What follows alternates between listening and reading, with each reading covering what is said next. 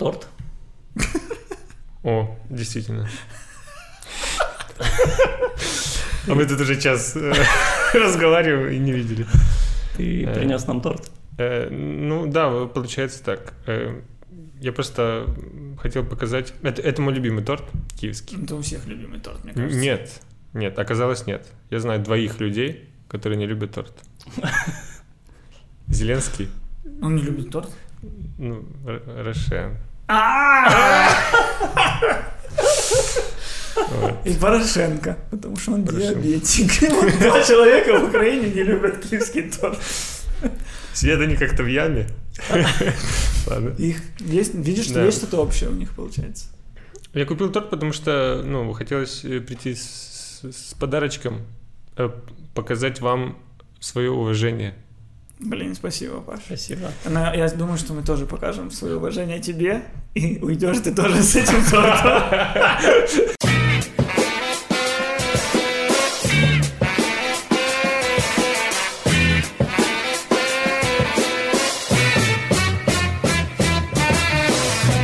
Не, ну спасибо, у нас теперь кадр красивый, мы еще даже книгу поставили твою. Да, я моя, но я ее заберу. Э, я нагло вытащил эту книгу у Паши из сумки и просто положил ее в кадр. И теперь мне кажется, что ты можешь про нее что-то рассказать, чтобы она не Да. зря здесь лежала. Но она про соблазнение э, мальчиков. Не, не пособие. То, что нужно этому подкасту.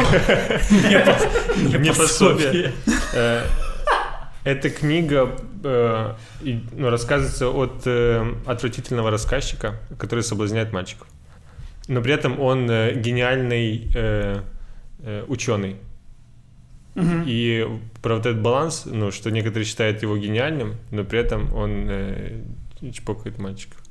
Я еще не дошел к этой главе. Да, Где он бы- мальчиков? Как Да. будто бы это очень непрозрачная метафора на Майкла Джексона. Прям на поверхности. Просто певец на ученый. На самом деле э, в основе реальная история, но эм, автор Ханя Инигихара, она не читала его дневники, но просто взяла за основу то, что он был гениальным, но при этом вот... ну, А, На самом деле, ну, э, среди ученых это даже более-менее распространенная штука, потому что они же в целом ну, достаточно социально не- неадаптированные, все эти люди, Мгм. которые супер гении. Ну, у Да. них как-то не так работает мозг, что они там умны, тут не шарят. Этот, э, эту мысль мы его подчеркнули из теории Большого Взрыва, естественно. Ну, типа, да. Единственное столкновение с учеными. Ты про этот документальный сериал? Ну, я э, просто, помните, был чувак такой, я сейчас не помню его фамилию, но здесь сейчас на одну секунду появится его фотография. Из «Что, где, когда» был такой мужик, Жарков, по-моему, фамилия. Друсть. Жарков. Такой толстый. Друзь. э, э, Кучерявый, по-моему, с черными волосами, Точно. с бородочкой. Ну, короче, и он оказался, что вот он, типа, совращает. Так подожди, это... Его выгнали Скипский. Когда? Нет, ну вот недавняя история про Скипского. Скипский. Ты помнишь Скипского? Он же буквально играет вот сейчас. Вот-вот, да, вот он сейчас играет. Что с ним? Там, А что с ним? Э, Он, э, его заподозрили в том, что он э, совращал э, девочек в своем лицее. Фак. Да. Скипский нормальный чел был. Если Жарков было видно, что типа у него потные ладошки даже во время игры что-то где-то распорядителю там тык-тык. Но Я бы Э, никогда не подумал про Скипского тоже. Скипский реально хороший выглядит. Как, Вот так вот. как он ответил про этот э, вопрос замороженный? Не, не знаю. Предлагаю... предла- Ребят, извините, но я предлагаю скипнуть эту тему. Скипский! Ну, у меня есть история про совращение мальчиков. О, расскажи. Я учился в актерской школе в Одессе, мне было 14. Имени Веры Холодной. Э, да, о, мы ее упоминали, но нет, это уже были курсы. Э, Актерскую школу я закончил, и еще пошел на курсы, потому что там при этих курсах есть типа театр, где я мог бы играть. Мгм. И там была у нас Наталья Мальцева, может быть, фамилия, не уверен.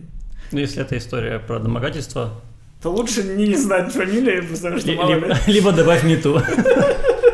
Э, И типа были у нас занятия с ней, с этой с режиссершей, ей за 60 где-то лет. И в какой-то день я пришел, перепутал расписание, пришел, а занятие у нее дома.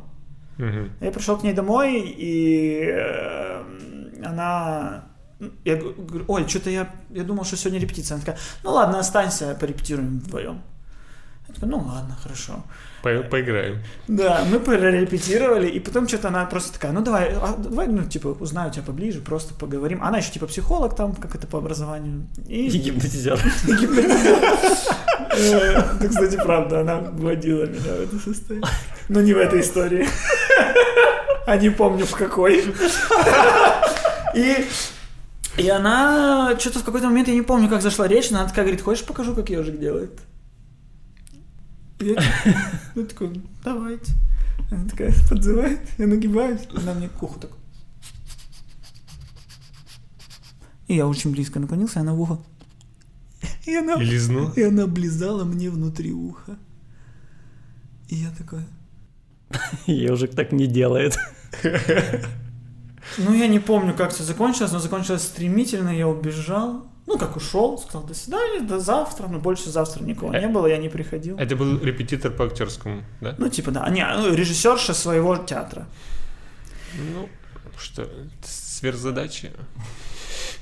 Но у меня, у меня было, у меня было, ну вот, э, это, это еще можно, ну как-то объяснить, типа, ну такой он человечек. Не, подожди, стоп, давай так.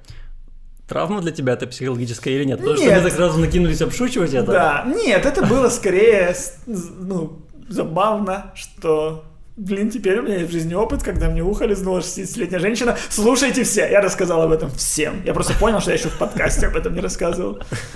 Ну, типа, какая опасность в том, что она лизнула ухо? Я вот не... Вот это для меня, ну, это был харасмент, от которого мне стало смешно. Ну, у меня в жизни был харасмент. Опа. Ну, ты режиссер, поэтому ожидаемо. Поэтому, скорее всего, от тебя. Э, Да, трудно об этом говорить. Ладно. Да, э, в отличие от меня, можешь э, не допустить эту ошибку и не назвать имен. А я не знаю, кстати. Я хотел проверить, работает он или нет. Потому что я, я начну с конца. Это, это был институт, ин- институт сердца или что-то такого на Севастопольской площади. И, короче, закончилось тем, что я пошел к главврачу и сказал, чтобы его уволили. Или я подам в суд, типа. Я учился на юриста, и, типа, такой, ребятушки, я, я могу вас засудить. Вот. И э, вроде его уволили, но я надеюсь, что его уволили. Блин, я так сгу- сгущаю краски, будто что-то случилось. Ладно. э, на самом деле, что было? Я пошел э, на УЗИ сердца. А, Уже предполагается, что, ну, как бы снять штаны, это там не нужно. Да, да. Но ты доверяешь докторам в такой момент. Э, И он реально попросил снять штаны и начал массировать мне яйца. Нет, стоп, ну мы все через такое прошли. Но, конечно, это было связано не с сердцем. Ну, я как-то пытался в эту минуту в голове объединить УЗИ сердца и массирование яиц. Вот, но это было, это было сложно. Понять, э, зачем и как. Да, неловко. Вот. Получается, ты пришел из-за своих проблем с сердцем, но в итоге украл его сердце. Да. Блин, у меня такое тоже, кстати, было. И там, У- Когда, у меня- когда этот медосмотр на военкомат. Не, не, нет, у меня была парализована нога, у меня был транзиторный коксит, ну, короче, это проблема с тазом. Но я лежал на боку, и у меня парализована нога. И вот доктор долго трогая мою ногу, тоже потом очень долго перебирал яички. серьезно? И такой говорит, ну нет, не грыжа. Вот. Ну, я тогда подумал, ну, может быть, может, он переживал, что какая-то грыжа. Если, если среди наших подписчиков есть врачи, скажите, пожалуйста, проверяют ты грыжу или нет? Очень нужно знать. Да, Да, и, и СУЗИ сердца тоже. Да, типа, и надо- перепроверяют ли так грыжу в случае, если парализована нога. Я не слышал, чтобы от грыжи. Вот. Интересно, мы начали. Неожиданно, конечно. Не знал, что я это расскажу, куда я шел. Не эту историю я заготовил, скажем так. Ой, история, конечно, кино. Хоть бери и снимай. Теперь даже немного обидно, что меня никто не домогался, и я не могу тоже рассказать какую-то историю. Э, У у тебя просто э, разум, он вытолкнул эту историю. На самом деле она еще жестче.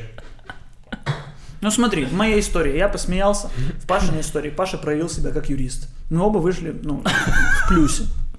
Да, очень довольные. Вам обоим потрогали яичко. На самом деле я в плюсе, потому что мне вернули деньги за это УЗИ и сделали повторное. А. И сделали повторное, и женщина, которая делала УЗИ, говорит, я не понимаю, типа, что вам не понравилось в прошлом?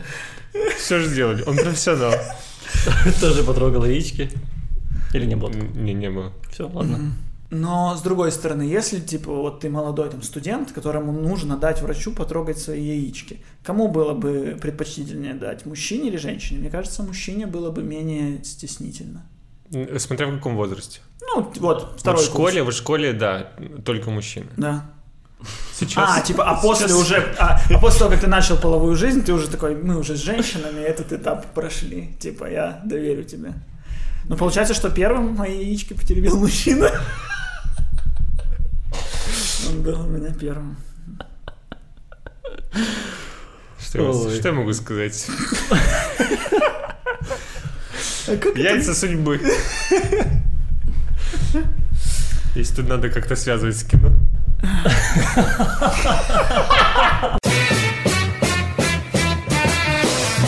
Знаете, когда украинское кино станет популярным? Когда? Точнее, что станет символом того, что украинское кино на подъеме? Когда украинского кино появится мерч. Когда будут продаваться игрушки по украинским фильмам. Уже есть. Уже есть такое. Получил? А знаете ли вы такой фильм «Бобот»? Да. Знаем. А играли ли вы в настольную игру «Бобот»? Серьезно? Есть такая игра. Да, стоит, я не помню, или 400, или 500 гривен. Блин, ну это, это странное Хорошо, я решение. перефразирую. Когда люди будут покупать мерч по украинским фильмам, когда его не просто сделают. Потому что я знаю только один мерч по украинским продуктам, который покупают. О, да. Ставь на торт. Вот, такое что-то. Это получается, что э, образ уз- достаточно узнаваемый, чтобы люди в магазине такие, это из кино. Я знаю. Даже если люди увидят настольную игру Бобот, очень маленькая вероятность, что они свяжут, что это с каким-то фильмом связано. Слушай, ну мысль, конечно, хорошая, с одной стороны. С другой стороны, нет же мерча по 12 лет рабства, например. Нет, понятно. Но я имею в виду, но в индустрии должны быть и 12 лет рабства, и Мстители свои. В Ну, хорошо. индустрии должна быть и продаваемая. И Бэтмен должен быть, и 12 лет рабства. А если без одного не будет другого. Нет такой страны, где типа исключительно, то есть во Франции, где какие-то там Гадары снимаются фильмы, там параллельно есть типа и Астерикс и Обеликс, которые тоже продают игрушки и прочее. Но есть ли вот украинский фильм, ну, по которому ты бы хотел, чтобы был... Сейчас, мерч? конечно, да. нет. Но, ну, типа, когда вы делаете фильмы как «Сторожевая Я бы застава», хотел. Да, по какому? Толока В виде чего? так продаются. Хаты? в виде хаты. Продаются просто резиновые такие виде- куски говна. Виде...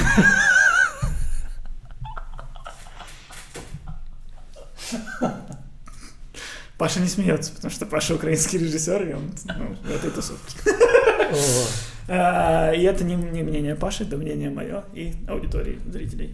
Э, Мой адвокат э, сказал, что я не смеялся на таких шутках. Не, ну это продумывается. И, Ну, есть слишком гиперболизированный пример, как когда Тим Бертон создал Бэтмена, это стало феноменом, и его выгнали со второй части, потому что он сделал вторую часть слишком ну, готичной, слишком мрачной, такой, что она не продает игрушки. И пришел Джоэл Шумахер, которому просто сказали, вот что мы хотим от тебя в фильме. Три транспортных средства, три транспортных средства, четыре костюма, э, два злодея. У злодея должно быть минимум шесть пушек. Ну, то есть, и до этапа написания сценария был этап, вот сколько мерча мы должны в сценарий вложить. Это, типа, Ага. слишком гиперболизировано, то есть это тоже плохо, ну, естественно. Но это хотя бы показывает, что думают о, о том, что фильм может стать успешным. Когда ты делаешь сторожевую заставу, типа, что из этого фильма может стать успешным, вот как просто как картинка, типа, каменный Подожди. человек. Там же, да, каменные люди. Но это в теории как персонаж, наверное, это может быть игрушкой. Ну, может быть, ну, не Ну, а- ну, у нас то же самое, только э, с э, рекламой. То есть еще нет сценария, но ты должен туда впихнуть ракету, э, йогурт Галичина и, и форнети. Ну, тоже, кстати. Серьезно? Ну, да. Это для фильма, для кино? Ну, Не, просто... это такая Ну, полушутка. Когда мамочек писали, там во втором сезоне мамочек, они должны были там что-то в семи сериях Да, да, да. попользоваться косметикой. Не, на самом деле это было бы прикольно. Ну вот, ну, вот если бы реклама заходила так, э, так рано на этапе. Потому что обычно она заходит в конце, вот когда уже, вот не Да, знаю, там 5 дней до съемок. О, вставьте, пожалуйста, что вот э, они Едят сырок. едят сырок, да, на войне. на войне. На Второй мировой. А, но, но, но чудо. Ой. Ну вот, у нас топ большая премьера это Толока. Да, это небольшая примера, просто из-за карантина она висит уже полгода здесь, Наверное, просто на Киевской Руси. кинотеатр уже закрылся, а реклама все еще висит. Да. Я бы хотел бы мерч э, в своем фильме. Ну, но у меня нет фильма. Но у тебя есть сценарий, Да.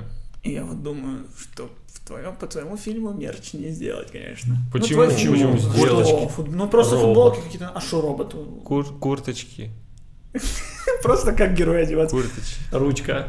Не, ну есть такие, ну, например, даже по моим думкам техим, может, там с цитатами какими-то, наверное, что-то можно было бы. Я хочу создать э, компанию, и, ну, ну, которая отправляла этого космонавта. Мгм. Вот. И Э, Надо уточнить, у Паши есть сценарий фильма про, там, кто, где дело обстоит в космосе.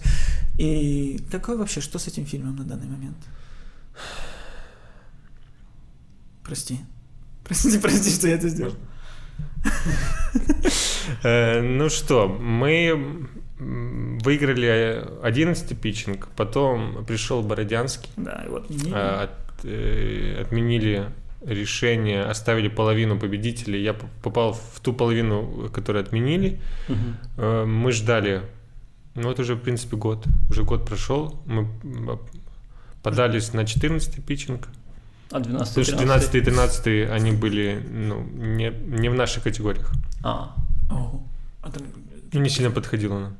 Там просто была категория для дебютантов, э, и я точно вот не знаю специфику, но вроде там меньше бюджет, и там нужен диплом режиссера. Я могу ошибаться. но вроде Понятно. Ну, то есть, типа, каждый год они придумывают какие-то категории, или, ну, э, то есть, как это работает? Я не знаю, честно. То есть, какой-то год есть категория, типа, фильмы про космос с персонажем-роботом, и ты такой, опа, проныряю туда. Это так как-то хаотично происходит, потому что, например, там было там год или полтора года, когда не было питчингов, потом их сделали там кучу сразу. Э, Походу в году должно быть два питчинга, которые бы закры- закрывали бы все категории. Игровое, короткометражное, полнометражное, э, потом игровые дебюты, и полнометражные дебюты. Чем они отличаются, это, это то, что вот ты выпустился с какого-то вуза, киновуза, тебе дают э, шанс сделать кино за деньги государства.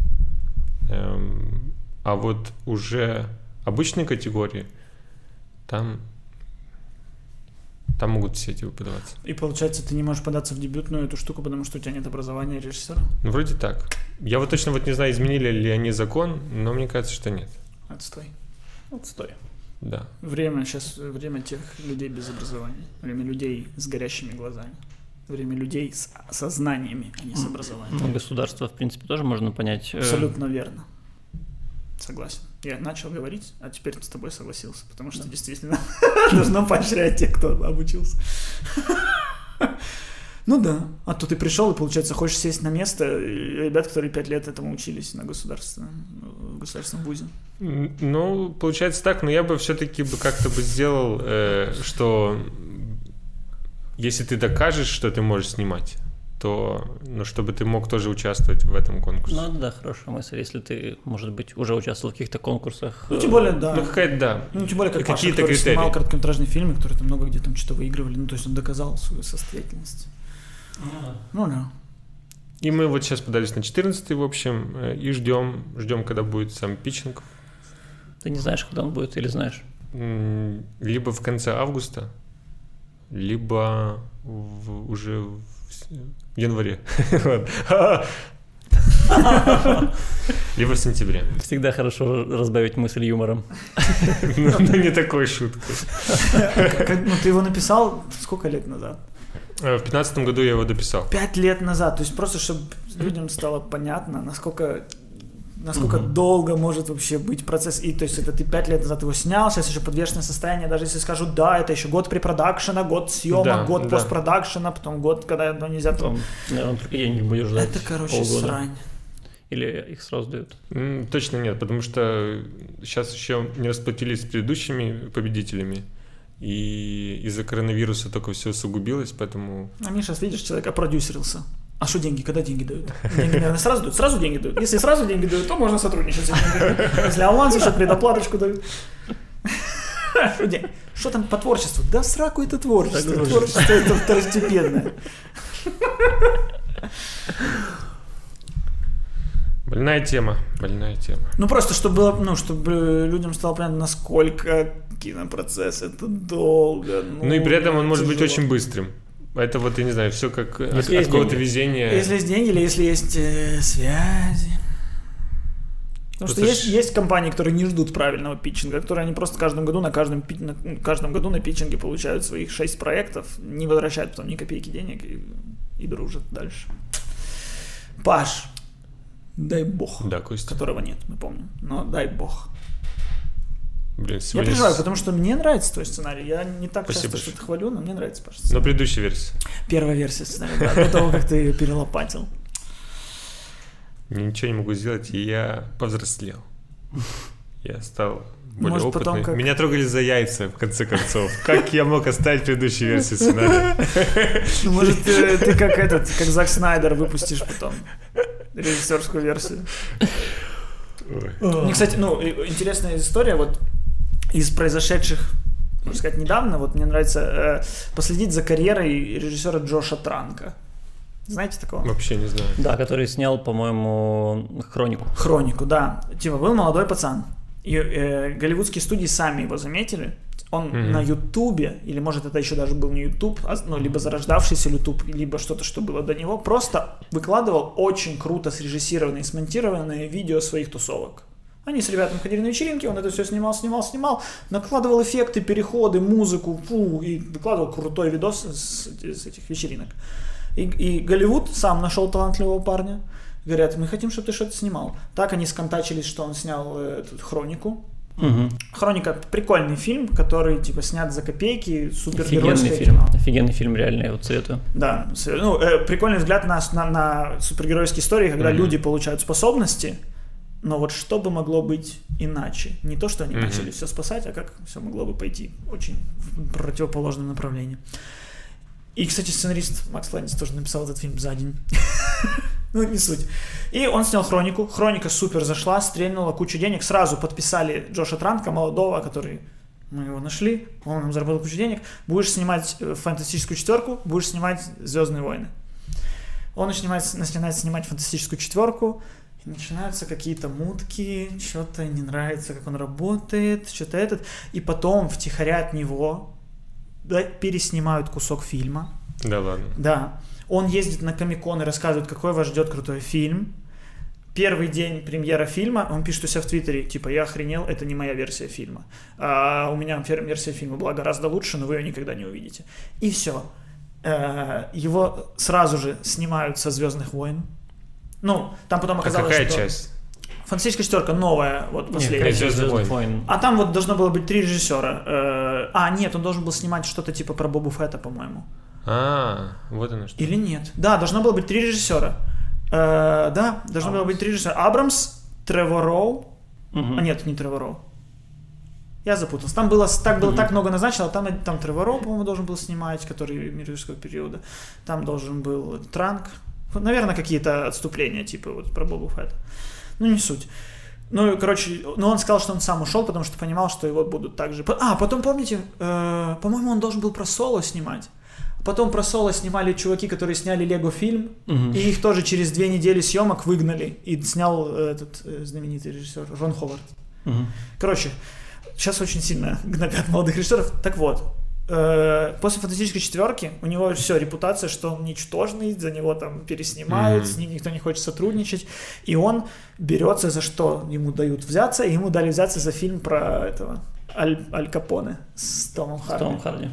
Он его снял, фильм выходит, и все говорят, что это самый знатный кусок говна, который вышел в этом году. Серьезно? Да, и все. Ну, я просто переживаю за вообще парня. Так может он плохо снимает просто? Блин, Может посмотри быть. хронику. Посмотри хронику. Хроника реально очень прикольный фильм. Я, я, я посмотрю. Просто очень еще можем круто. сделать паузу и... Через секунду. Или, или сделать вид, что я посмотрел. Очень просто, ну, прикольно еще смотреть вот на ютубе кадры со съемок фантастической четверки, и потом фантастическую четверку, где ты видишь, это не совпадает, Мгм. это в, в трейлерах, куча в трейлерах половина сцен не оказалась в фильме. Э, чувак, который играл злодея, сказал в кон- последней трети фильма, когда злодей превратился в такого маску, он говорит, я даже не играл в этих сценах, просто другой человек. Ну, э, просто, ну, как, насколько индустрия смогла просто, типа, парня сломать. Они его сами вытащили Да, и это- сами это- не доверились странно. ему. То есть, когда он начал снимать четверку, они такие свысока смотрели, все идет не так, как мы хотим. И, и в итоге же сделали говно. В итоге эта четверка и ни с- денег не заработала, никому не понравилось. Так, по-моему, вообще в том году это был чуть ли не один из самых худших фильмов. И самое интересное, как, как вообще такой фильм может испортить репутацию, когда очевидно, что фильм переделали и вышло дикое Нет, говно. ну, наверное, внутри индустрии ходят разговоры, почему фильм переделали. Потому что он был невыносимый на площадке, потому что он не справлялся там с обязанностями. Ну, то есть, такие там какие-то разговоры велись, поэтому его типа убрали. Просто со Снайдером это же не сработало, все равно вышел плохой фильм, но люди требуют, люди Вот. хотят, все, все верят ему и ждут, когда выйдет наконец-то Поэтому для меня версия. поэтому со Снайдером очень крутой пример того, что победило творчество над студийной машиной. Что люди... Мгм. Ну, я думаю, что версия Снайдера тоже будет говно. Ну там же досъем какой-то еще. Да, они вложили еще сверху 35 миллионов в то, чтобы до, доработать версию, которую сами же захерили. Ну, Он- не, не они, по-моему, это купила какой-то, какая-то платформа, и она Ну, неважно, это, доделывает. это их же платформа HBO. Их- это их же они пол- же, Warner Bros. Это тоже фигня. Окей. Но просто суть в том, что вот чувак снял трехчасовой фильм, ну там еще вклинилось то, что у него дочь умерла, и он из, это- из этого отошел там отдел, но они решили переснять, и они сделали двухчасовой фильм из готового трехчасового, час в нем пересняв. Но это же априори говно будет. Вот когда ты начинаешь так вмешиваться, уже выпусти фильм, типа ты считаешь, что Снайдер снял говно, выпусти это говно, а не его. Они же вложили еще 200 лямов в то, чтобы переснять это все. Фильм вышел отстойный, и теперь они вкладывают еще 35 в то, чтобы вернуть то, что человек делал изначально. И я очень надеюсь, что эта версия будет лучше, потому что тогда это... вот Так, как стоп, бы- она еще выйдет? Она, да, но э, Снайдер Кат. Режиссерскую версию люди Через сколько лет? выпросили. Через В полгода. 21 году, да, в начале. Не, ну, ну, в плане, сколько времени прошло от, от того, как Три вышел? года назад, по-моему, вышла Лига Справедливости. Ого. Да. И вот когда она выйдет, если она хоть чуть-чуть понравится людям, хоть будет видно, что зря это все переделалось, мне кажется, это будет очень хорошо в индустрии голливудской Мгм. для понимания того, что прежде всего идет ну, творческий человек, творец, не студия. Но при этом вот я не знаю, вот э, что думают режиссеры, которые идут на такие э, огромные проекты, как там Звездные войны и так Мгм. далее. Будто они вот надеются, что им дадут свободу. Ну, дали свободу этому, который э, «Петлю времени» снимал. А, я понял, забыл, как его зовут. Райан. Райан Джонсон. Райан Райан Джонсон, Джонсон. да. Ему же дали свободу написать сценарий, как он хочет. И он написал и похерил все, что было в первой части. Это никто. Ты умер. А ты что? Эй, не надо. В космосе, да, есть гравитация. Просто человек пришел, все наломал. А дальше я не знаю, что хотите, делайте. Так что даю- дают иногда свободу. Ну и DC, мне кажется, тоже много свободы давала тому же Снайдеру, кстати, в первых фильмах. Потому что они Ну сами и- не и знают, он что не оправдал. он не оправдал, поэтому они и начали. Тоже, ну, очень тупо, когда студии реагируют после. Ну, Вообще изначально тупо, что они дали ему «Снимай Человека из стали», чем я снимаю Бэтмен против Супермена, снимаю Лигу Справедливости. И Лигу Справедливости начали снимать через, типа, три дня после премьеры Бэтмена в Супер... против Супермена. Либо даже до. Мгм. И когда Бэтмен против Супермена показал себя плохо, следующая часть уже снимается с этим же режиссером, с его же идеями, хотя уже понятно, что они зрителю не заходят. Ну, короче, вот это вот тоже давать. Вот, и поэтому я сейчас вообще не понимаю, как Аватар 5 частей снимается. И тем более после переносов появились новые даты. И там я узнал, что шестая или пятая часть в 2028 году выходит. У людей планы на 2028. Мгм. Ну, вот представь, если бы «Матрица» первая была, была бы частью какой-то большой саги и снята была бы в 99-м, но вышла бы в 2006-2007. Мир вообще другой вокруг. Ну, Типа... во-первых, уже нет э, Надрабанка.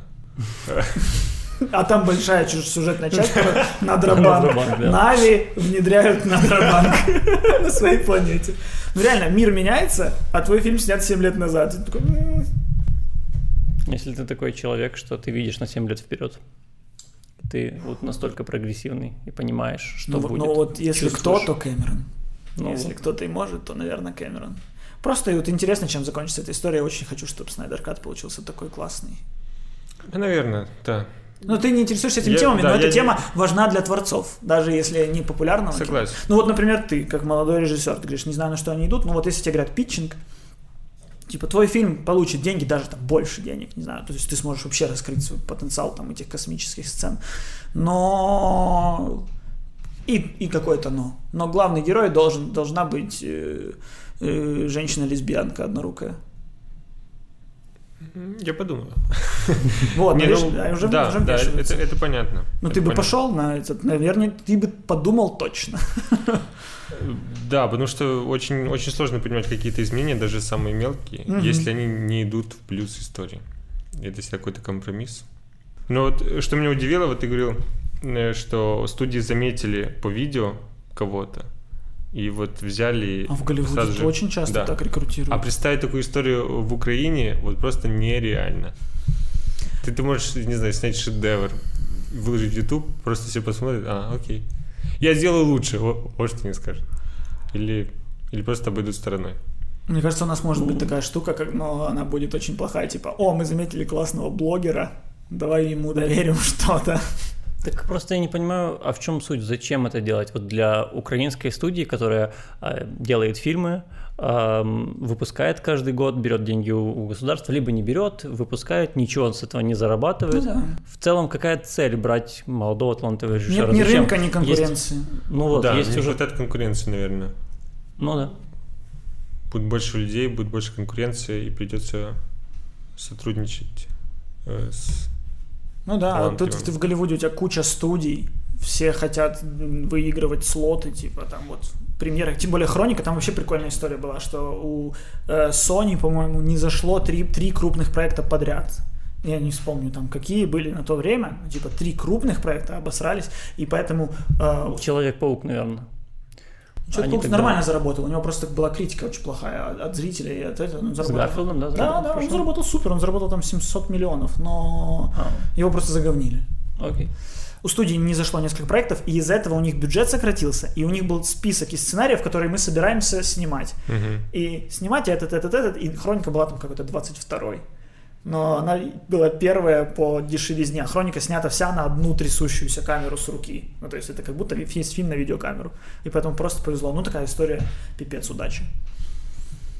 Поэтому я думаю, что вот нам не надо писать сценарий, который стоит 4 гривны. Да блин, у нас в Украине и как бы все за 4 гривны снимают. Надо за 4 гривны по меркам украинских 4 гривен. То есть это 37 копеек. Получается, да. Ну, или нам надо просто понять, какой у нас вот есть грубо, ну, какой у нас есть бюджет, какой у нас есть уровень, и плясать от этого, как, например, типа, японское кино двухтысячных, которое и у нас даже его смотрели, и оно в мире стреляло, потому что они поняли, так, мы снимаем херово, у нас аппаратура херово, хотя не знаю, Япония, что у них денег не было, ну, короче. Э, но они начали делать ужастики на злобу дня. Угу. То есть, типа, э, ну, какие-то темы как-то депрессия, например, тема была в начале 90-х, 2000-х. И у них бы вышел культовый там э, не отряд самоубийц, а клуб самоубийц, mm-hmm. который он, я, я его арендовал в кинопрокатах. Э, они снимали звонок, когда вот эта вот технофобия у людей началась. Э, и это все было супер дешево и подняло их кинематограф чуть-чуть. Почему вот мы не можем найти, что вот чтобы Украина в мире сказала, о, Украина, это те фильмы, которые то-то. Ты просто, понимаешь, ты просто ищешь какое-то глобальное решение, которое как будто бы нужно принять сверху и сказать, ребят, а мы, мы нашли решение, Нет, ну, вот так... оно, держите. Но по сути это может э, вот та, э, страна может стать такой, как ты хочешь, но имеет с, с вот этой вот идеей только Почему? благодаря нескольким энтузиастам. Если мы с вами соберемся и мы типа настолько будем близки по видению и начнем делать одинаковые фильмы, то так Нет, это так, сработает. Ну, я же не думаю, что в Японии кому-то сказали, делаем ужастики. Нет. Оно само, само так по, по, получилось. Ужастик, оп, сработал популярный. Сняли второй и не, там, Потом они скатились в говно. Они стали самокопировать проклятия, звонки, но когда вначале звонок и проклятие, это что? Это всемирные были? Ну, Просто нужно узнать, одни и те же люди это делали или нет? Нет, нет. Не, ну, на самом деле вот такие волны, но они помогают э, для всей индустрии, да, вот э, румынское кино, румынское, румынское, румынское, вот, э, оно же сделало э, такой толчок для всей индустрии в Румынии. А, стоп. Румынское кино дало толчок для румынского кино. Да. Ну, наверное, имеется в виду, что была какая-то волна авторского румынского кино, которая да, подняла что... общий уровень э, фильмов. Индустрия, да, все понятно. И люди э, все думают какими-то э, обобщенными категориями. Угу. Вот. И легче воспринимать, что вот в Румынии снимают вот такое кино, в Японии такое кино, США там это Голливуд, угу. Франция это вот э, артхаус. Любовь под дождем. Вот, и поэтому ты прав в плане, что если сделать какую-то марку, даже, даже если она будет играть в каком-то ключе в минус, э, ну, со временем, наверняка. Да, но она будет играть в минус. Но вначале, конечно, это, это даст подъем. Найти бы. Что у нас в Украине? Ну, пока что для Европы, мне кажется, мы страна с войной. Вот, и поэтому вот такие фильмы и отбираются Св... на кинофестивале. Ну, это... Но она интересует кого-то там. Ну, наверняка интересует. Ну, вот это просто... война, это война в Европе. Конечно, вот. это интересует людей. Но просто делать об этом кино это какой-то ну, я не знаю, мне бы, наверное, не хватило бы смелости это делать и какой-то честности это делать, потому что я я ничего об этом не знаю, если честно. Ну да, ну и плюс как-то оно странно снимать кино про войну во время войны, как будто у этой войны должен быть итог, чтобы было, было понятно, что об этой войне говорить. Я абсолютно согласен. Ну, нужна какая-то дистанция, чтобы понять. Но при этом э, тем, кто не находится в контексте этой истории, хочется уже сразу что-то увидеть, Понятно, понять но, и так далее. Ну, типа я как зритель, я же смотрел про какие-то там румынские восстания. Ну, нет же. То есть... Ну, это же авторское кино, то есть ты... Ну, не авторское кино, это... Правильно, а фильмы про войну у нас-то не авторские, киборги, это же не авторское кино. Киборги — это блокбастер. Ну, я говорю больше за э, кино, которое вот на Канском типа фестивале типа или там вот венецианский. Вот э, на, на венецианский пришел фильм «Погані дороги» э, «Ворожбит». И на Канском был «Додому» Наримана Алиева. Хорошо, тогда вопрос э, такой... Потом был «Лазница» с Донбассом. А это фильмы, которые попали. Потом вот я... был э, Атлантида еще в прошлом году тоже Атлантида, в Венеции. Да. Тоже про Донбасс. Э, вот что выбивается из, из этих списков, наверное, «Мои думки тихие». И все. Но получается, что это эти фильмы, которые говорят о нас на фестивалях, а не в мире, который не сильно погружен внутрь кино. Ну, а по-другому То есть, украинскому а... кино не пробиться. Э, Кроме как фестивалей? Да, потому что, ну, вот прокатное а украинское а... кино, которое показывают там... Так а кто пробивается у нас через фестиваль? Ну, то есть, типа, какой у нас фильм украинский через фестиваль пробился? Он у нас выигрывал этот племя. Слабошпицкий племя. И что, кто его смотрел? Ну, смотрели. Ну, кстати, у меня есть факт интересный, который я недавно узнал. Я сейчас проверю, сколько у племени просмотров на YouTube. Мне кто-то сказал, что очень много. А, уже удалили. Удалили? Удалили это видео, потому что... А сколько было? Из авторских прав. Ты не помнишь, не знаешь? Нет, нет. Я тоже читал только новости, но не смотрел. Мне кто-то говорил, что там что-то 50 миллионов просмотров. Ну, я не верю. Спросите каждого своего знакомого, ну ладно, ну не из индустрии, потому что да, мы, мы можем так поспрашивать, кто смотрел «Племя». Да никто не смотрел «Племя». Даже если у нас сейчас в комменты набегут люди и будут писать, я смотрел племя, так в этом и суть ниши, что внутри ниши что-то популярное, но которое не популярно снаружи ниши. Ну, ты хочешь, чтобы украинское кино было как э, э, голливудское кино, но не, оно, не, оно нет, таким не, никогда не, не, не будет. Я просто хочу, чтобы у нас, ну, во-первых, конечно, я хочу, чтобы оно было как голливудское кино, но я понимаю, что путь, вот, например, Франция, там есть и артхаус, и когда говоришь французское кино, ты сразу думаешь про артхаус, ну, там бац, один плюс один, всемирный хит, там бац, э, Астерикс и вообще пф, мультяшка для всех, там бац еще Такси. Такси, супер. Переснимают. Даже снять такое кино, которое, оно не стрянет по миру, но его переснимут. Как есть постоянно какие-то примеры голландского норвежских кинематографа, фильмов. норвежских фильмов, которые их не смотрят, мы их не знаем. Но мы постоянно смотрим голливудские версии этих фильмов. Ну да, вот таких историй у нас мало. И, и возможно, если кто-то будет делать авторское кино, э, интересное зрителям, угу. широкой ауди- аудитории, то, то, возможно, будет и прокаты в других странах, и, и будет интерес. Но есть же и примеры э, плохого кино, но которое стало э, глобально известным. Например, э, индийское кино.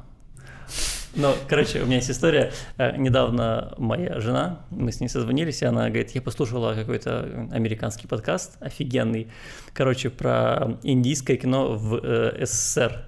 Ты знал, что в СССР было популярное индийское кино? В смысле, я иногда в школу не ходил, чтобы остаться дома и смотреть индийское кино. Вот у меня была точно такая же реакция. Ну просто, ну... А, она не знала? Да, она не знала. Она... Она, ну, молода и ничего не знает о жизни еще. У меня, я прям помню историю, когда мама такая, сегодня можешь в школу не идти, потому что сегодня на ФСТБ в час дня танцор диско. Да! Я, я просил свою маму называть меня Пуля, потому что так звали одного героя из индийского фильма.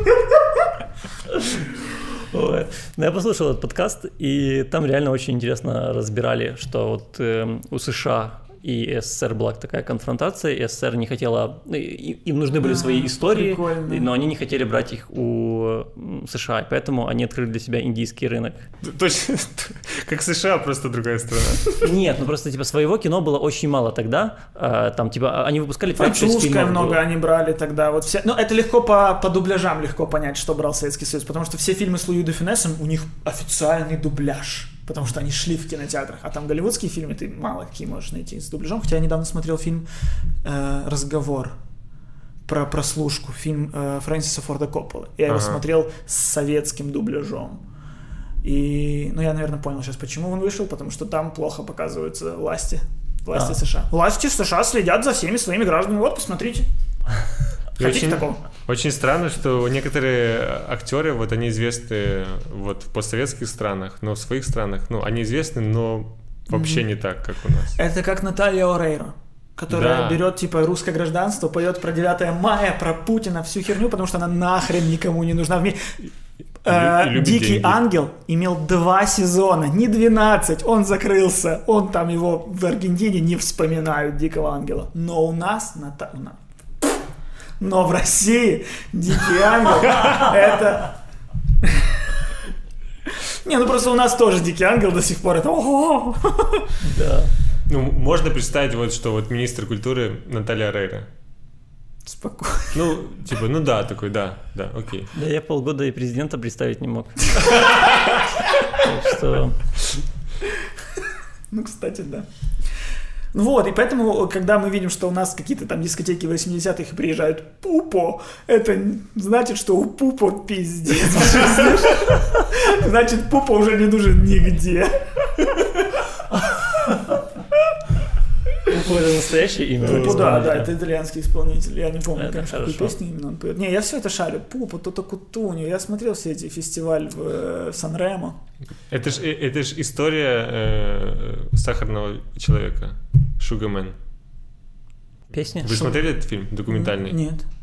А, можно? В поисках Рассказать? Да. Да, да. Быстренько расскажу э, завязку. Э, суть в том, что был какой-то исполнитель, я не помню, в Америке вроде. Да. Вроде в Америке. Он выпустил пластинку. Э, она, типа, вроде понравилась, но, типа, ну, как бывает, типа, ну, вот не пошло дальше. Угу. Вроде выпустил еще одну. И все. Типа, вроде что-то наклевывалось, но пропало, и он подумал, ну, это значит не мое. Ну, я, я попытался, не вышло. Mm. И, и пошел в разнорабочий. Через сколько-то лет он узнает, что он известен в ЮАРе. Просто мега, мега звезда. То есть как-то кто-то перевез эту пластинку в ЮАР, там просто она стала мега популярной, и там ходят легенды. То ли он умер просто на сцене, то ли что-то еще, никто не знает. И, и кто-то его нашел, и, в общем, он начал давать концерты в ЮАРе, стал знаменитым. Блин, жаль, что в ЮАРе. Ну, потому что если бы он стал где-то в цивилизованной стране, ну, ЮАР тоже нормальная страна, но типа в Германии, то были бы отчисления, mm-hmm. были бы роялти, он бы ощутил на себе. Но это так странно, то есть, ну, у себя он, он прожил, он уже там, ну, уже был я, не помню, под 50. Угу. Он прожил э, практически всю жизнь, не осознавая, что он знаменит где-то в другом месте. И это, что вот, это показывает, вот насколько все очень, очень, ну вот удача, как играет роль в твоей жизни, и субъективный ну, взгляд того же продюсера, да, он может сказать, нет, это херня. Ну и, и культуры, культуры разные. Да, То, что говно да. в одной стране, в другой говне, в другой стране. В другой говне. Может в другой быть, стране шедевр. Может быть, мы где-то знамениты в другой стране. Может быть. Что это за страна должна быть? Я не знаю, может это... Где-то в Мьянме наши подкасты переводят и слушают. Кстати, на днях ехал в поезде, иду по Интерсити, и женщина на ноутбуке смотрит мамочек. Серьезно? Нашу серию. Серьезно? Я такой, я думал прям подойти и сказать, а это Анна с Сергеем расстается? Да-да-да, знаю, знаю. Как он поворот? Ну, что это? Просто если посмотреть на это с ее взгляда. Не, да вообще странно, типа, ты едешь в поезде, у тебя есть, ну, у тебя есть Mac, и ты такая... У тебя есть доступ ко всем фильмам мира. Мира, это скани, мамочки. Пожалуй, да. Мамочки не худший вариант. А вы так говорите, как будто бы не было такого, что вот у вас доступ ко всем фильмам мира, но вы такие, окей, кто-то там э, смешно упал, хочу посмотреть. Не, это у меня так с, эро- с эротикой, с порнухой. Типа, ну, по факту есть доступ ко всему, а я, не знаю, свои любимые шесть роликов всю жизнь смотрю. Что мне повторяться? Я знаю, что в них все меня устраивает. Там все, там мой темп. Там. Именно эротика, да? Ну, то есть не порно. А, порно, но я так смотрю порно, что для меня это эротика. Потому То есть ты, как только они раздеваются, останавливаешься, все, хватит. Типа того. То есть для меня все классное на этапе сюжета. Потому что да. ну, фильм это возможность пережить чужой опыт. И типа опыт секса у меня был. А вот опыт ситуаций, которые есть в порнофильмах, не было. И для меня они более возбуждающие, чем то, что идет дальше. Типа секс я знаю, а вот это когда, типа, ты там выступал на сцене, а певица шарф на тебя закинула, вытянула, и что, ну какой-то сюжет, такого у меня в жизни не было, это мне интересно. Что тут можно сказать? Больной ублюдок. Блин, а я, я тоже себя словил на мысли, что я бы хотел снять порно, а, но с минимальным порно. То есть, да, это порно, по сути, потому что там есть там сцена секса откровенно, но при этом сделать ее очень интересно. Ну, именно все, что до секса. Да. Есть такие фильмы, мне кажется. Ну, это были, были. А ну, скажи, скажи. Ну, я помню, когда-то смотрел «Любовь в 3D». Мне так интересно, что же там в 3D. Там Подожди, ничего в 3D. Э, это Гаспарне? Гаспарне, да. Я посмеялся, извините. А что? А ты думаешь, что ты в одной тусовке с Гаспаром Ноэ, да? Э, это авторское кино, я не Да, там... Э, Хорошее кино. Вдумчивое. Сочное. Нет, Паше можно доверять в этих вопросах. Паша видел много. Соблазн с Деми Мур. Вот, соб... соблазн с Деми Мур. Нет, не, стриптиз. Стриптиз. Стриптиз Деми Мур. Я там знал, я паузу мог на, вот так вот знал, когда паузу нажать. Причем я не смотрел этот фильм. Ну вот. Э, смотрел не, три ну, танца. Только. Ну, и когда она волосы сушила. Важный момент. Да? Да. Три важных момента в этом фильме есть. А, раньше была такая категория фильмов, когда делали фильм, типа, мы соберем кучу денег, потому что у нас голых две звезды. Бандерас, Анджелина Джоли в, в, в съемку. Э, Том Круз, Николь Кидман. Поехали. Они так и делали. Вопрос, почему, вопрос, почему ты не продюсер? Обычный день. Это обычный день студии. Так, так заходите. Да, уходите. Нет, так прикинь, если студия договорилась, что в их фильме будет раздеваться Дж, там Анджелина Джоли. Да. Они типа сразу понимают, у нас есть что-то кассово обещаю, многообещающее. А как они, ну это же в трейлер не вставишь, правильно? Не знаю. Намек, намек. Намек. Я буду раздеваться. Да, почему-то во всех фильмах того времени перед сексом актриса говорила, я буду раздеваться. Блин, Под трейлер. Я люблю смотреть старые трейлеры, э, где, где был этот один, один э, диктор. Once upon a time. Да, да. да. Просто пересказывает сюжет. Это э, культовый трейлер у второго Терминатора. потому что там в трейлере такой... Э, э, вы помните его как самого страшного злодея. Теперь он хороший. Ну, самый интересный поворот фильма рассказали. Трейлеры это, конечно, отстой. Я бы не смотрел бы трейлеры. Классно не смотреть трейлеры. Не смотреть трейлеры. Если можно было бы их отменить. Я не смотрел трейлер фильма «Озеро диких гусей». И пошел сразу в кино. И я думаю, что если бы я хотя бы посмотрел трейлер, я, возможно, догадался бы, что фильм китайский. А я думал, что он южнокорейский. Потому что, извините меня, я ну, ну, как можно было... есть схожесть. Как можно было ошибиться? Ну, там же... Там... По ходу фильма я удивлялся, думаю, Южная Корея гораздо лучше выглядит. Ну, Южная ну, Корея да, лучше, они, чем они Китай. Богаче, они богаче. Да, они богаче. Я а смотрю... косметика? Там же... Ну, я смотрю и удивляюсь, что так хреново выглядит Южная Корея. Даже там в фильме, где не показана красивая Южная Корея, типа Пон Джун Хо, этот воспоминание об убийце, mm-hmm. или об убийстве. Об убийстве, да. Об убийстве. Там показаны вот все эти подвалы какие-то, ну, там нет ничего классного. Все равно, но лучше, чем в Китае. Но я весь фильм думал, что это южнокорейский. Э, но я на, а что тебе? Э, э, надписи на, на витринах, я уже ориентируюсь, где южнокорейский язык, потому что делал субтитры, делал. Да? А где китайский? А что тебя не устроило? А, мало, мало гусей? Смотри, во-первых, там нет гусей. Абсолютно, ни одного гуся. Я чисто, чисто на название пошел. Меня спрашивали, на что я иду. Я говорю, на фильм про гусей. Тихо, трейлер будешь смотреть? Зачем? Название достаточно интригует. Да, и два раза, когда в фильме был в кадре озера, я такой, о-о-о, где гуси? Ну, короче, типа, это совсем другое кино.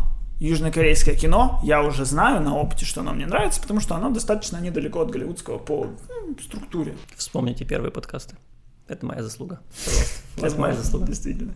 Но это заслуга это... Пон Джун Хо. Нет, моя. Это заслуга Пон Джун Хо. Он снял сквозь снег, паразитов и Окчу. Я такой, ладно, посмотрю-ка другое. Окей, если тебе вдруг, ты никогда не ел черешню, да? Да. И я тебе дал черешню. Это заслуга черешни или моя? Это моя заслуга. Ладно, ты согласен. Умеешь правильный довод найти. Старайся мне все через черешню доносить. Вот, через черешню можно объяснить разницу с южнокорейским и китайским. Вот по-китайски это вишня просто. Ну, оно похоже. Да, я вишню ненавижу. Гадость. Кислая, кислая, неприятная и делает вид, что она черешня. Ну, э, короче, там в этом фильме содержание минут на 40 там есть сцена, когда они едят, там два персонажа едят, и она длится столько, сколько люди едят. А, они сели и начали просто есть лапшу, Люблю вот такое. пока они не опустошили тарелку. Потом там есть сцена, там есть, знаешь, там есть сцены, которые вот, а этот фильм просто я смотрю на плакате э, номинант на золотую пальмовую ветвь на Канском фестивале. То есть всех, в Европе... Всех предыдущих ты смотрел до этого? Нет, Поэтому... ну то есть я понимаю, что этот фильм... Ну сейчас еще в кинотеатрах одно говно идет, и там у всех рейтинг на MDB там 5,2, а у этого да. хотя бы 6,7 или 6,5, я такой, ну хоть что-то, еще и Канский фестиваль, ну хоть ну, посмотрю, авторское. Твой любимый. Да. Канский. И, и Канский фестиваль меня не подвел. Я как считал, что Параша делает, то такие. Ну потому что э, я, кстати, в этом фильме вычленил для себя мысль одну, что там очень много показано такого быта. То есть посмотрите, как у нас в культуре бывает. То есть там просто есть сцена, где показано, что в Китае есть такая штука, как дискотеки на рынках. И на этих дискотеках все люди не танцуют по-разному, а все танцуют одинаково, и почему-то у всех светящиеся кроссовки. Это не дает ничего, кроме красивого кадра, когда там убили одного человека, к нему подходят ноги светящиеся, и очень красиво. Но это все херня, потому что... Ты продал мне фильм. потому что ну, ты минут 15 смотришь просто на танцы, на то, как женщина смотрит на эти танцы, проходит мимо, покупает себе какой-то снэк, ест снэк, смотрит на эти танцы, в какой-то момент вклинилась в танцы, потом ушла и вообще ничего не движет. По факту все, что нужно было от этой сцены, чтобы она подошла к мужчине. И она к нему шла 20 минут. И мне кажется, я для себя вот впервые подумал мысль, почему на фестивалях европейских так ценят вот такое, когда показывают другую культуру, потому что путают, возможно, ну что кино для меня возможность пережить чужой опыт, а для людей, которые пережили много опыта, это возможность как будто попутешествовать. Они путают фильмы с travel-шоу. Они такие, в румынском фильме, фильме так передан, э, румынская атмосфера передана. Нам нравится. В украинском фильме так украинская атмосфера передана, нам нравится. В китайском так, нам нравится. Ну, но они, но не про сюжет. Еще один момент, э, вот как нужно относиться к фестивалям, особенно mm-hmm. Канскому и, и других больших. Ну, прости, пожалуйста, ты собираешься говорить умную мысль или спорить с ним? Потому что, Ум... если что, я готов спорить. Не, ну, я быстренько скажу и все. Да. Как нужно относиться к Канскому кинофестивалю? Это просто место, где показывают э, другое кино, о которого еще не было. Ну, то есть Э, эти создатели пытаются расшатать какие-то рамки. И это по-любому всегда риск. Это будет либо плохо, либо интересно, либо что-то вот э, скомкано, но это всегда что-то новое. Э, не всегда хорошее, но просто новые ощущения. То есть они расшатывают твое мировоззрение в кино. Вот ты привык вот так, к такому сторителлингу, а попробуй вот так посмотреть. Но просто для меня как раз вот весь такой сторителлинг другой очень вписывается в одну и ту же рамку. Для меня вот то, что я посмотрел «Озеро диких гусей», это нифига не новое. Это супер стереотипный канский фильм. Для меня все канские фильмы очень схожи. Ну, ну именно плохие. Еще попадают туда просто те, кто уже был, и, и просто их уже поддерживают. Ну да, э, есть такой, типа, режиссер-любимчик. Ну давай, я готов ставить блок. Да не, просто было же много хороших фильмов, типа... Джокера и Паразитов сейчас скажешь? Ну, например, могу сказать э, «Криминальное чтиво». Ну, конечно, нет, ну, естественно, были хорошие фильмы. Хорошие фильмы были и на Каневском кинофестивале, наверняка. Каневский. Очень вряд ли. Я скажу только, ну, вот одно, типа, почему я смотрю такое кино. Э, в его предыдущем фильме э, «Черный уголь, тонкий лед», вот я, я обожаю конец. И я, наверное, где-то украду его и применю. Ну, то есть, вот для таких моментов очень клево смотреть. Э, Кино, которое мало кто видел, потому что можно украсть. Я езжу по фестивалям, смотрю малоизвестное кино из э, вообще других стран. Согласен, Паш, так полезно, действительно.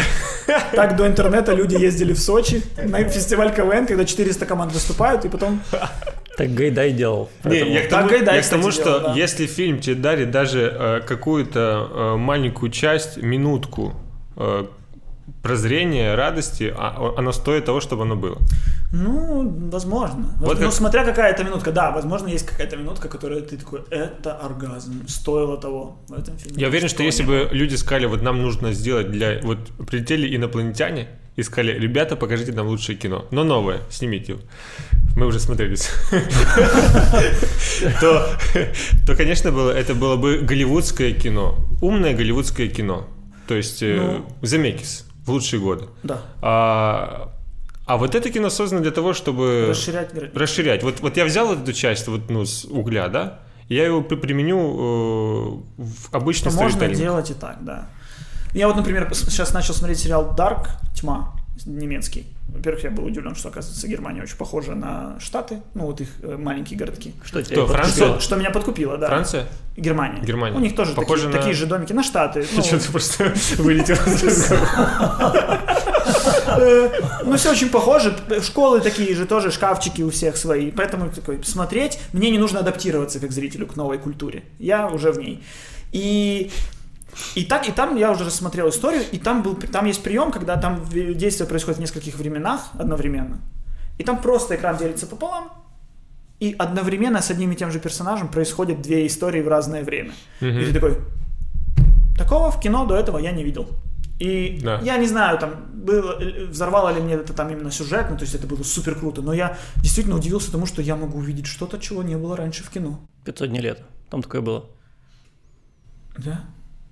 Я да. думал, в 500 дней лет это было ожидание реальности, типа. Да, ожидание реальности. Вот, до мема. До, до мема. До, до, до. Но в любом случае, да, ну, типа, в каком-то фильме что-то происходит впервые, и это может быть ужасный фильм. Да. Но вот этот эффект вот ты запомнил. Да. А, а потом его начинают использовать лучше, качественнее и, и в хорошем сторителлинге. И это становится уже просто частью Ну, согласен, тогда логично, логично вписывается криминальное чтиво со своим вот этим вот очень нелинейным нарративом, и который вписывается Но в Канск. если, да, действительно, все режиссеры думают так, как ты, тогда я понимаю, почему Тарковский такой... Ты почему его так Милашка. любишь? Не, почему так любят? Потому что Как зритель его очень сложно смотреть. Да, я согласен абсолютно. Но, возможно, как режиссер его смотреть интересно. Паш, давай переснимем этот кусок для твоей тусовки по-другому. Как? Защити Тарковского очень резко. Это провокация. Шо, Он не шо, будет вырезать шо. ничего. Так ты говоришь, что Тарковский это кусок говна? Вот так ты решил на меня напасть.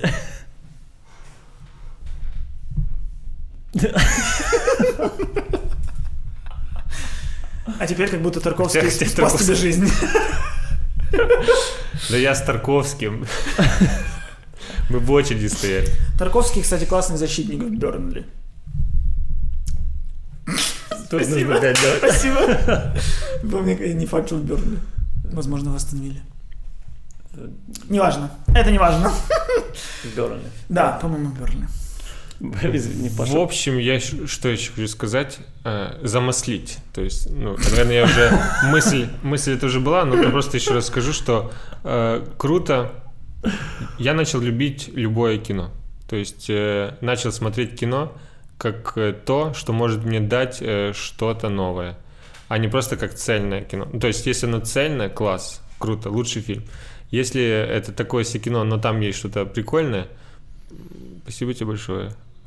Ну понятно, получается, э, э, э, наверное, это от цели, с которой ты пришел, зависит. Если ты пришел с целью, что да. меня порадует и что-то одно новое, тогда мало фильмов тебя могут расстроить.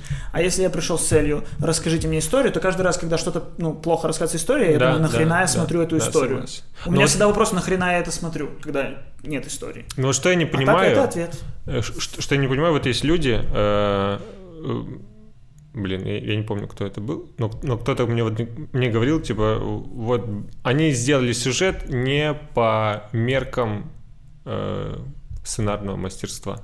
Ну да. Я думаю, ну а почему не сделать не так? Ну, ну то да. есть нет же правил каких-то.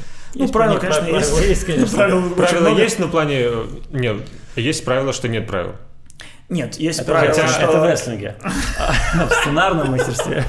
Есть, есть, да, конечно. Есть правила, и есть то, что правила для того, чтобы их нарушать. Да, вот. Я, что я к этому. Ставим, здесь двух волков, черно-белая фотка, знаешь, что Нужно быть первым. А, но вот это ну, ты молодой, молодой, конечно. Я в Инстаграме сейчас Я позавчера узнал об этом. Вот. Повезло. Правило, правило это скорее проверка того, работает ли твой фильм. То есть, типа, я думаю, что скорее, что если уже понятно, что твой фильм не работает, тогда можно ну, точно применить правила и понять, почему он не работает. Но, в принципе, он может сработать не по правилам, сто процентов. Эм, ну, для меня правило — это вот э, костыли, с которым ты можешь точно сделать рабочую историю. Да. Но чтобы она была интересная и, ну, какая-то новая, где-то надо что-то поменять. Вот не факт. Ну, вот я недавно... Может быть и так, а может быть я и раньше да. об этом думал, что у меня много идей, которые рождаются, я все время думаю о них, что они какой-то вторяк. Я постоянно, ну, из-за того, что я много смотрю и мало живу, все мои мысли, они не из жизни, а из фильмов. И поэтому, когда я придумываю фильм, я сразу такой, ага, это оттуда, это оттуда, это оттуда. Бля, сам себя расстроил тем, что понял, откуда все эти идеи. Но я недавно посмотрел фильм, э, такой главный хит этой, этого лета, которое без хитов, это Palm Springs. Я тоже посмотрел. Да. да. И это же День сурка. Да. Это День сурка. Но Просто то, что, факт, что его написали другие люди, у которых там другое чувство юмора, другие какие-то мысли, дало то, что это другой фильм. То есть, по факту, даже если ты по всем правилам снимешь фильм, все равно в нем будет твоя авторскость. И твоя авторскость и будет вот этой уникальной вещью. Ну, тебя это как будто пугает, хотя многие фильмы хорошие делались именно так вот... с референсов. Типа известная история, что Питер Джексон и эм, Спилберг, когда делали Индиана Джонса, они... ой, не Индиана Джонса, а... Лукас. Не, не Джексон. А, да, Лу- Лукас. Джордж Лукас. Да. Угу. А, что они прям брали типа референсы. Там вот это Хан Соло, вот это тот-то. Я, я просто, Что-то я... ты запутался а, вообще во всем? Я, возможно, путаю чуть-чуть. Возможно, это была история не про Индиана Джонса, а про Звездные войны. Или про индейцев. И тогда не думаешь, брали Индиана Джонса? Нет. Ну, короче. Короче, да. Я понял да. тебя. Нет, суть понятно. А, я не помню. Звездные войны это же полностью переложенная вот этот вот тысячелетний. Ой, как называется? Тысячеликий герой. Тысячеликий герой. Э, э, не помню автора. Ну, короче, ребят, вы как бы... Какой кусочек сейчас вышел отличный. Мы оба пытаемся умничать, и оба не помним ни одного факта. Берите четкие примеры. Вот есть толока. Давайте... Кэмпбелл. Есть книга. Кэмпбелл. Толока, толока была сделана по стиху... Фильма. Фильма. Фильма. Кэмпбелл. По-моему, Джозеф Кэмпбелл, автор, написал книгу «Тысячеликий герой». Э, про путь героя. в целом один умный человек. И «Звездные войны» проходят прям все этапы, которые описаны в этой книге, прям дословно. То есть там типа, потеряв отца, находит ментора, что-то, что-то, все там. Вот. И, и не побоялись, и получилось культово. Да, я согласен. И именно Palm Springs меня вложил эту мысль, что не бойся сделать вторяк, твой, твой э, почерк сделает его чем-то уникальным. Но почему вот это предложение э, Звездных войн смотрится вторично? Потому что уже второй раз Э, а это, никто не, потому что они пытались повторить. Эта структура ну, не работает, потому что уже нет какой-то новизны. Ну, мне кажется, потому что она абсолютно в тех же условиях, и просто названия поменены. Вот если взять первый, э, самый оригинальный фильм «Звездные войны» и первый фильм вот этой вот э, новой трилогии, который, один в один, он один в один, да, там просто да. заменено название того, что происходит. То есть, мне кажется... Звездные воз... бойни. Нет, ну там же реально, там была э, звезда смерти в первой части, а тут была планета смерти. Да. Вот, и мне кажется, если бы это была вообще абсолютно другая история... А Райан Джонсон во второй части добавил новое. Теперь в космосе можно сбрасывать бомбы сверху вниз. Самое начало фильма, и у тебя бомбы просто открывают отсек, и они вниз падают в открытом космосе. А вдруг э, это специальная система, она просто дует Магнитная сверху? Магнитная или дует. Да. Ну там лежал человек, нет, не знаю. Просто в Звездных войнах они, мне кажется, седьмой части, для седьмой части было достаточно сделать так же, как раньше. Да, вот. Что а вот для 8 9 Седьмая уже... часть смотрелась очень классно, да. потому что, ну, тебе просто пересказали, типа, о, да. помнишь, как было? Помнишь, как было? Мы а возвращаемся мы... Да. в тех же кондициях. Типа, мы сделали на уровне, не хуже. Как, mm-hmm. не, не так, как первые три эпизода, в которых все люди сидели в Сенате и обсуждали. Да. Пакт седьмой, закон о ситках гласит, что... И ты такой, я за это люблю Звездные войны. За то, что... Но, с другой стороны, это было что-то новое. Чувак подумал, да, да. что новое в Звездных войнах? Показать политические игры. Там же все три части приквелов — это политические игры. Сенат, Конгресс, кто-то предатель, кто-то это, ну, прикольно. Бы они карточный домик рассказали, было бы еще а, Типа так и хотелось, видимо. Но потом была сцена, когда э, Энакин сравнивал любовь с, с песком, и это ужас. Любовь с песком? Да, он говорит, пес... э, это чувство, оно как песок если ты ступил на него, оно закралось всюду. И типа, а, там сложно это. Ты такой, боже, кто ты такой? Человек попытался в какого-то Шекспира поиграть, сценарист, и вообще это не была получилось. интеграция рекламная Найка. Но если ты в кроссовках Nike, то не, писать не пролезет. Просто вырезали. Я помню, как я смотрел в первый раз э, «Звездные войны. Атака клонов». А, и это было первое разочарование в рекламе. То есть со всех щелей была в этой рекламе «Звездные войны. Атака клонов» ты должен это смотреть. И я вообще ничего не понял. И надолго-долго потерял интерес к Звездным войнам. А до этого имел, до этого все смотрел. Да, шести лет. Ну да. Ну, кстати, да, с атаки клонов все и пошло, на самом деле. Потому что ребенку, типа, первая часть из приквелов норм. Там гоночки, там всякие какашки, джаджа бинксы. И ты такой, Прикол. Хотя сейчас вот э, смотрел в, в интернете, какой-то чувак сделал, как смотреть Звездные войны правильно. Очень многие меня, кстати, спрашивают. Да. Очень многие меня спросил Очень недавно многие. Валик. Не, ну кто-то еще, Да, Мирон мне Щеряков спрашивал. Не, ну пару раз со мной такое случалось, поэтому я знаю, что такой вопрос у людей есть. Как смотреть Звездные войны? С первой по шестую или с третьей, четвертая, пятая, шестая, первая, вторая, третья? На самом деле ни один из этих вариантов не дает классный просмотр. А, ну, он дает классный просмотр одной из тройки. Типа, когда ты посмотришь 4, 5, 6, 1, 2, 3, ты классно посмотришь 4, 5, 6. И плохо посмотришь 1, 2, 3. Э, ну, вот. А на самом-то деле есть последовательность. 4, 5, 2, 3, 6. И нахер первую. Первая не дает вообще ничего. Реально. Что первая дала? Что они зарекрутировали ребенка? Ну, ну что? А что за последовательность такая? Последовательность такая, ты... Ну, первая мне нравится, кстати. по ощущениям, я уже давно не смотрел. Она ничего не дает. Она типа просто про, ой, там есть ребенок, нам надо его там взять, что-то, ой, как он себя классно проявил, ну будешь с нами учиться. Все. Ну, она вообще ничего не дает.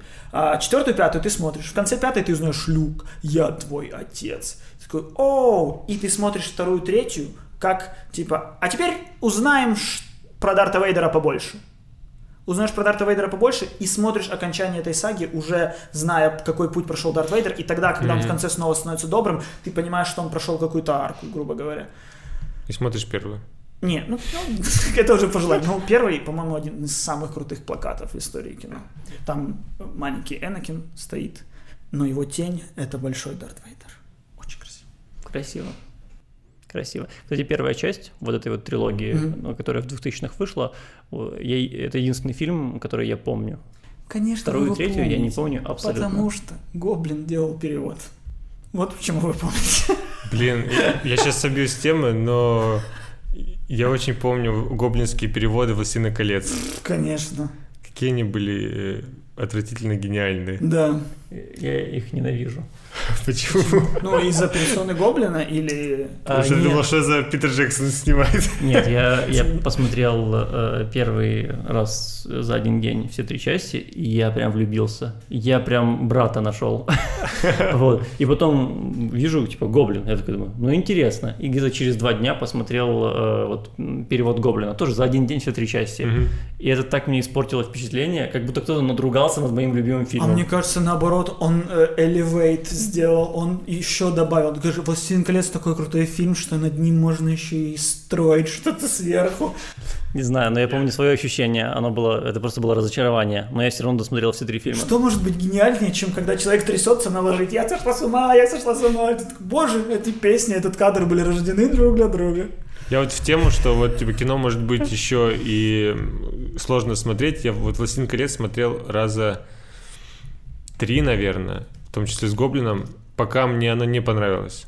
То есть mm-hmm. я не понимал первый раз, когда посмотрел. А мы взяли с родителями э, в видеосалоне кассету, включили, три часа вот это посмотрели, ничего не понял.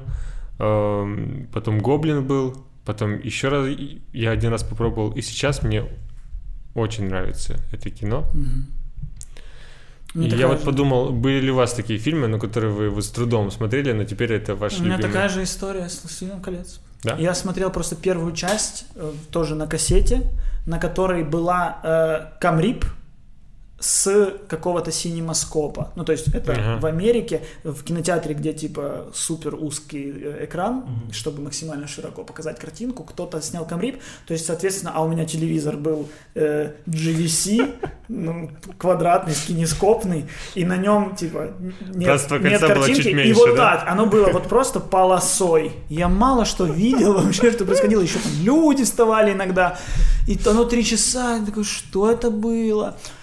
И потом между первым просмотром и вторым просмотром я прочитал две книги «Властелина колец». Mm-hmm.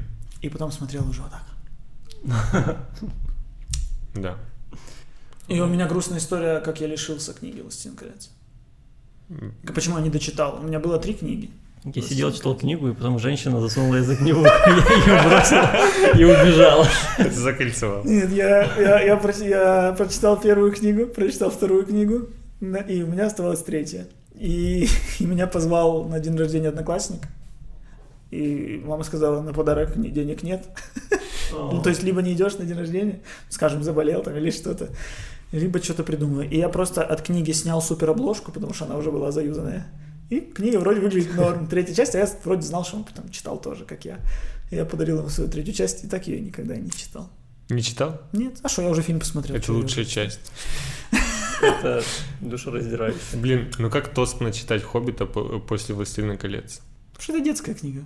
Ты использовал слово «тосно»? Тоскно. Тоскно? Тоскно. Я думал, что за тосно. Мне просто по наитию его поднял, все в голове. Тоскливо? Тоскливо, хорошо, хорошо, хорошо. Просто у нас э, в кинотусовке э, Тоскное. Тоскное какое-то замшелое кино. Пресно, пресно было. Да. Добавить бы чуть-чуть ему гравитаса. Ну, в английском языке есть такое гравита, гравитас. Это что такое? Не знаю. Это я как врач сделал.